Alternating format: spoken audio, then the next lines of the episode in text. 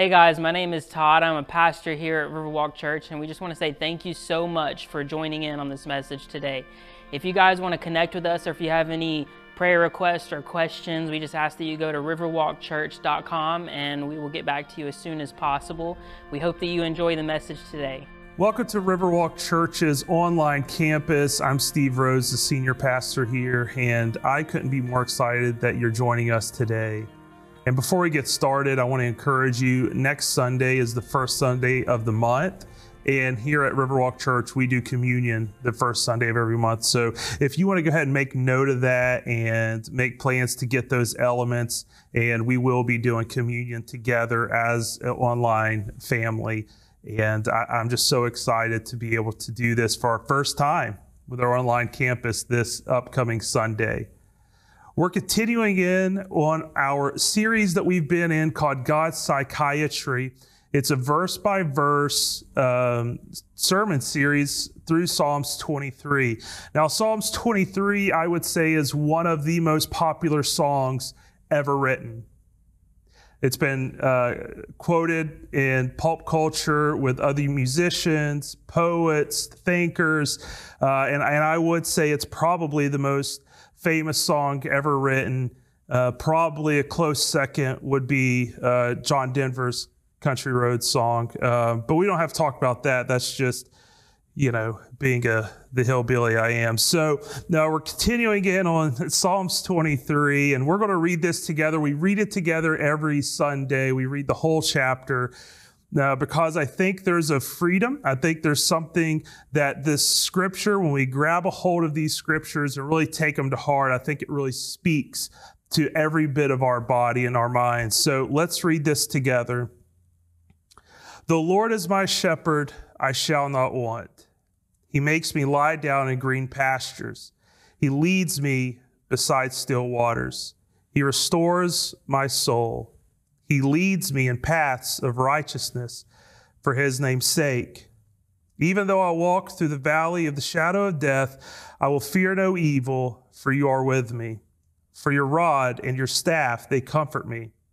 You prepare a table before me in the presence of my enemies. You anoint my head with oil, my cup overflows.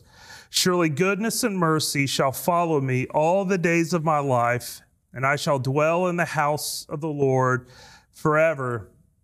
So it's week three. We're on verse three, and, and I'm really excited for what we're going to be sharing today. But verse three says, He restores my soul.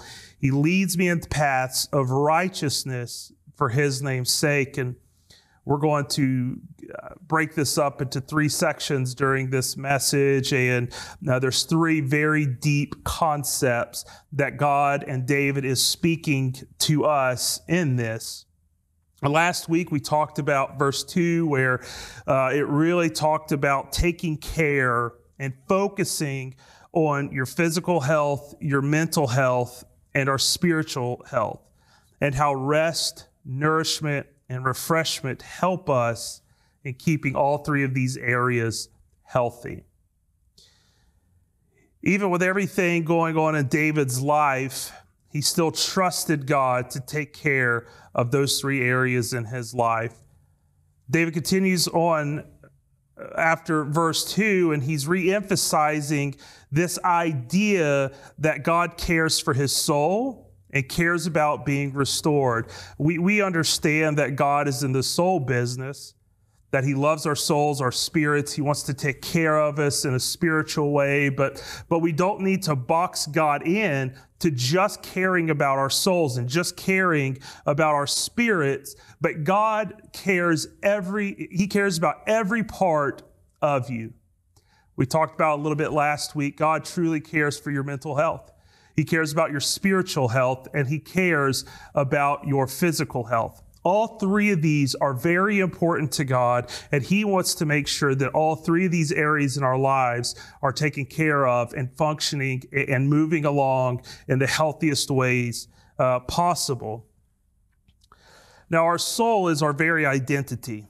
It who, it, it's who we truly are we are physical beings that have a soul, and one day, when our physical bodies stop uh, being, uh, our soul will continue on, and that is who we are, It's who we were, and it's who we're always going to be. And I think that um, I think it's very easy for our for us to lose that identity of uh, of who we truly are in our soul, and and it kind of starts to fade away with time, and we get a lot of layers put on our soul. We have a lot of titles, a lot of uh, identities that uh, gets put over that, and sometimes it's hard for us to really remember who we truly are uh, deep down. Um, these labels come from everywhere. You know, w- when you're born, you're given a label. You, are not, uh, you don't get to pick your name. You don't get to pick your family. You don't get to pick where you're born. And all of these contribute in into who you are. Uh, we, we get labels from our family, uh, from people around us, our work likes to give us uh, a label and an identity, whether, you know, uh, it goes from being like me, I'm Steve, it goes to being, you know, this is a pastor or this is this, or, or for you, you know, that may be a, a salesman. Um, it could be a lawyer, a doctor, it could be a stay-at-home mom, and these are identity that that that our work puts on us. Your spouse may have an identity for you. Your friends may have an identity for you. And sometimes our soul gets buried in on all of this and, we forget who we truly are in the core. And I think it's really important and it's very difficult for us even to make sure that our souls stay pure and true to who we are. And we can do this by paying attention to what restores our soul. What brings you peace? What brings you joy? What brings you excitement? Some of you, uh, you thrive off of vacations, and that really helps you to, to stay centered on who you are. Some of you have hobbies that, that, that really help you to stay focused and grounded into who you are. And I think it's very intentional that whatever it is that brings joy to your soul is something that you have to always keep in front of you and always be intentional about that. But then we have on the other side things that may drain us, that drain our identity. Um, you know, I, have I've heard it said at work or you know around different places where it's like, hey, this this job is really draining me. I'm losing. Uh, you know, I can't take much more of this, and, and and it drains our souls. And we have to be very familiar and conscious about what helps our souls, what what helps us uh, to keep our sanity and keep our identity, and what drains them. And it's not necessarily about doing away with one and doing more of the other, but it's prioritizing and being very self aware uh, of where these are in our souls and how it affects us day to day. But I don't want to limit this, much like I said, we don't limit God to just being about our soul. I think when we study this scripture, and we'll look at this first part where he says, He restores my soul. And if we actually look at this, what David is saying is, God restores my whole being. And it's key to remember once again that God cares for your whole being. Yes, He is in the soul business, but He's also in the mental business, the health business, because God truly loves every aspect of who you are. I think for years we've limited God to the idea that, that, that because one day we'll be in heaven, uh, you know, we we used that as our evangelism for a long time. We said, you know, if you were to die today, you know, would you go to heaven? Would you go to hell? And we kind of used that as uh, that that way of getting people to think about it. But but maybe if we flip that. And we said, uh, instead of, you know, if you died today, what, what if we said if you were to live today, right? If you were to live today, um, what would happen? Where would your mind be? Where would your soul be? Uh, what is helping you day to day to get through this life?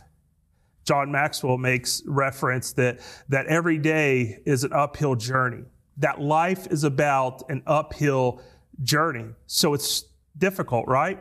Uh, there's times where, where we're pushing and we're pushing and we feel like we can't make it, but that's because we're going somewhere. And if you were to live today, how would you live?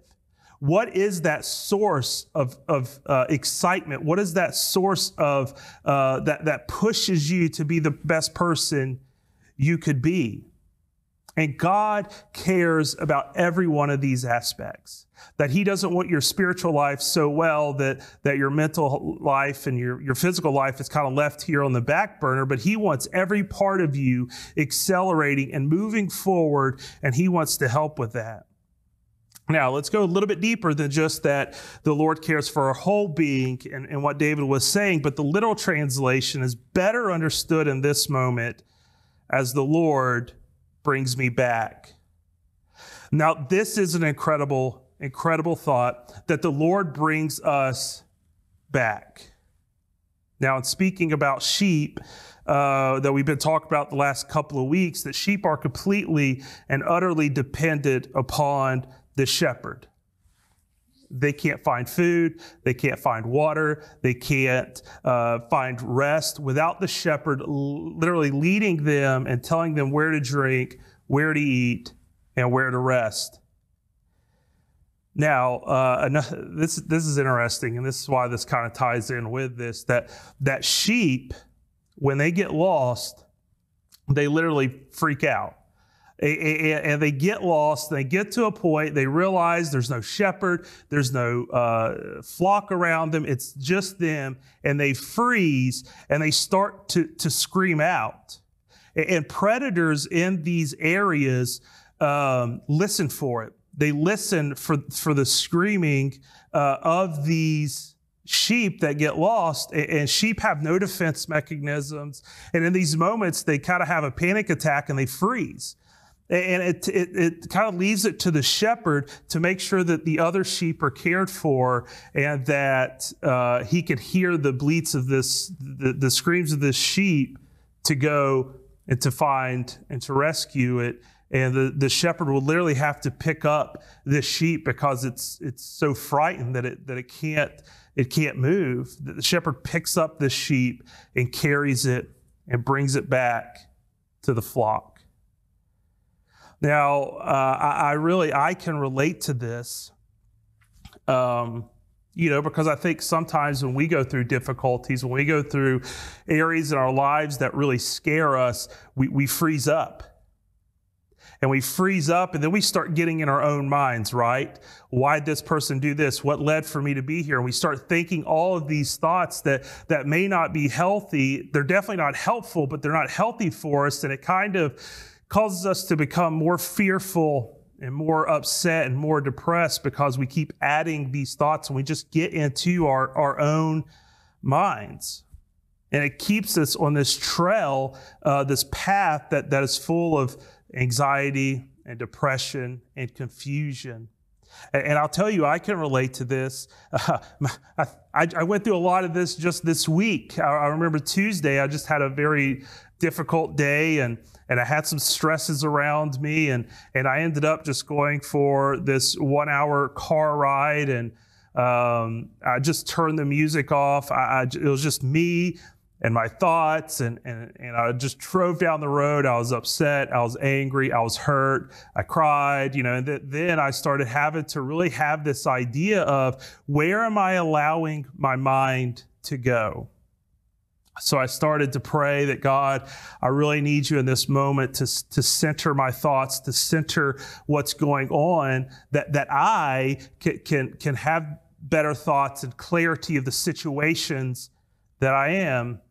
So I was praying and then I turned on scriptures. And, and this is where what we're talking about starts happening, where the Lord brings us back.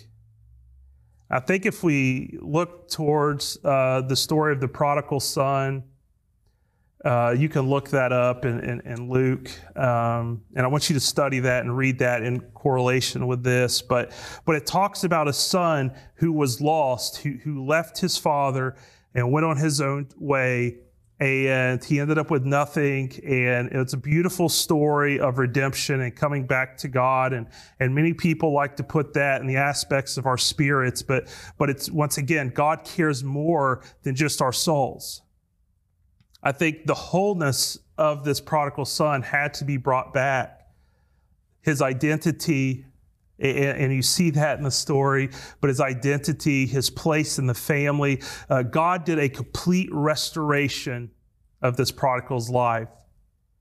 So, so when this talks about God bringing us back, wherever you are today, you could be like I was Tuesday, just in your own head, uh, going down this path of, of just uh, insecurity or, or uh, anxiety, the, these thoughts and perspective, God has a way of bringing us back and, and setting us on a firm foundation of understanding and clarity in our situations.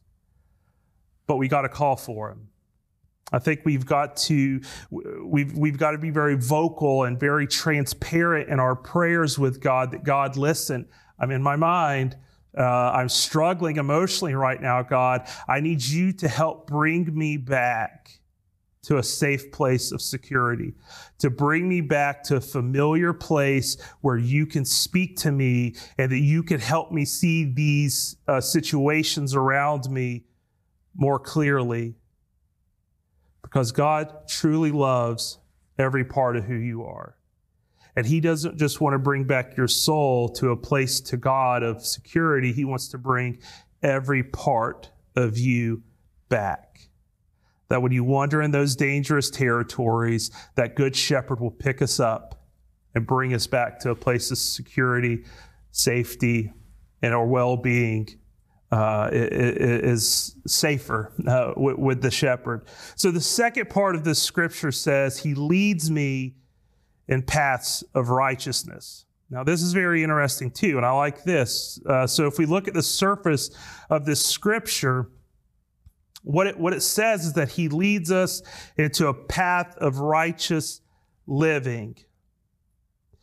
And I want, I want to yes, God wants us to live righteous lives. He wants us to live pure lives before men and before God. He wants us to, to make the right decisions. He wants us to follow Him and to be an example for Him and, and to live a, a, a, holy life before Him. And, and I think that um, I think with time, the church has kind of muddied the water and what that looks like. And, and we have this idea that, that you have got to be perfect to be a Christian. There's places you can't go, people you can't talk to, things you can't watch. And, and that's not really what God's talking about in this moment or what David's talking about in this moment. And that, that's not really 100% what God expects from us as well and and so what this is talking about is making the right decisions making the right decisions in our lives making the right decisions as a follower of christ and, and listening to him and letting him show us the ways that go to, to go in life. But but this is let's go just a little bit deeper with this scripture. This is saying uh, that god gives me the standard of right relationships with god and with other people. So let's put the two together. God brings me back and he gives me the standard of right relationship between God and other people. Take it one more step. He brings me back and shows me how to love God and how to love and to have healthy relationships with the people around us in the New Testament, we hear that, that someone asks Jesus, What is the greatest commandment? And he says the greatest commandment is to love God and to love people. And it's very difficult, almost impossible for us to truly live this out and to love God and to love the people around us and to have healthy relationships if we ourselves are not healthy. Now, God wants us to have healthy relationships first with Him.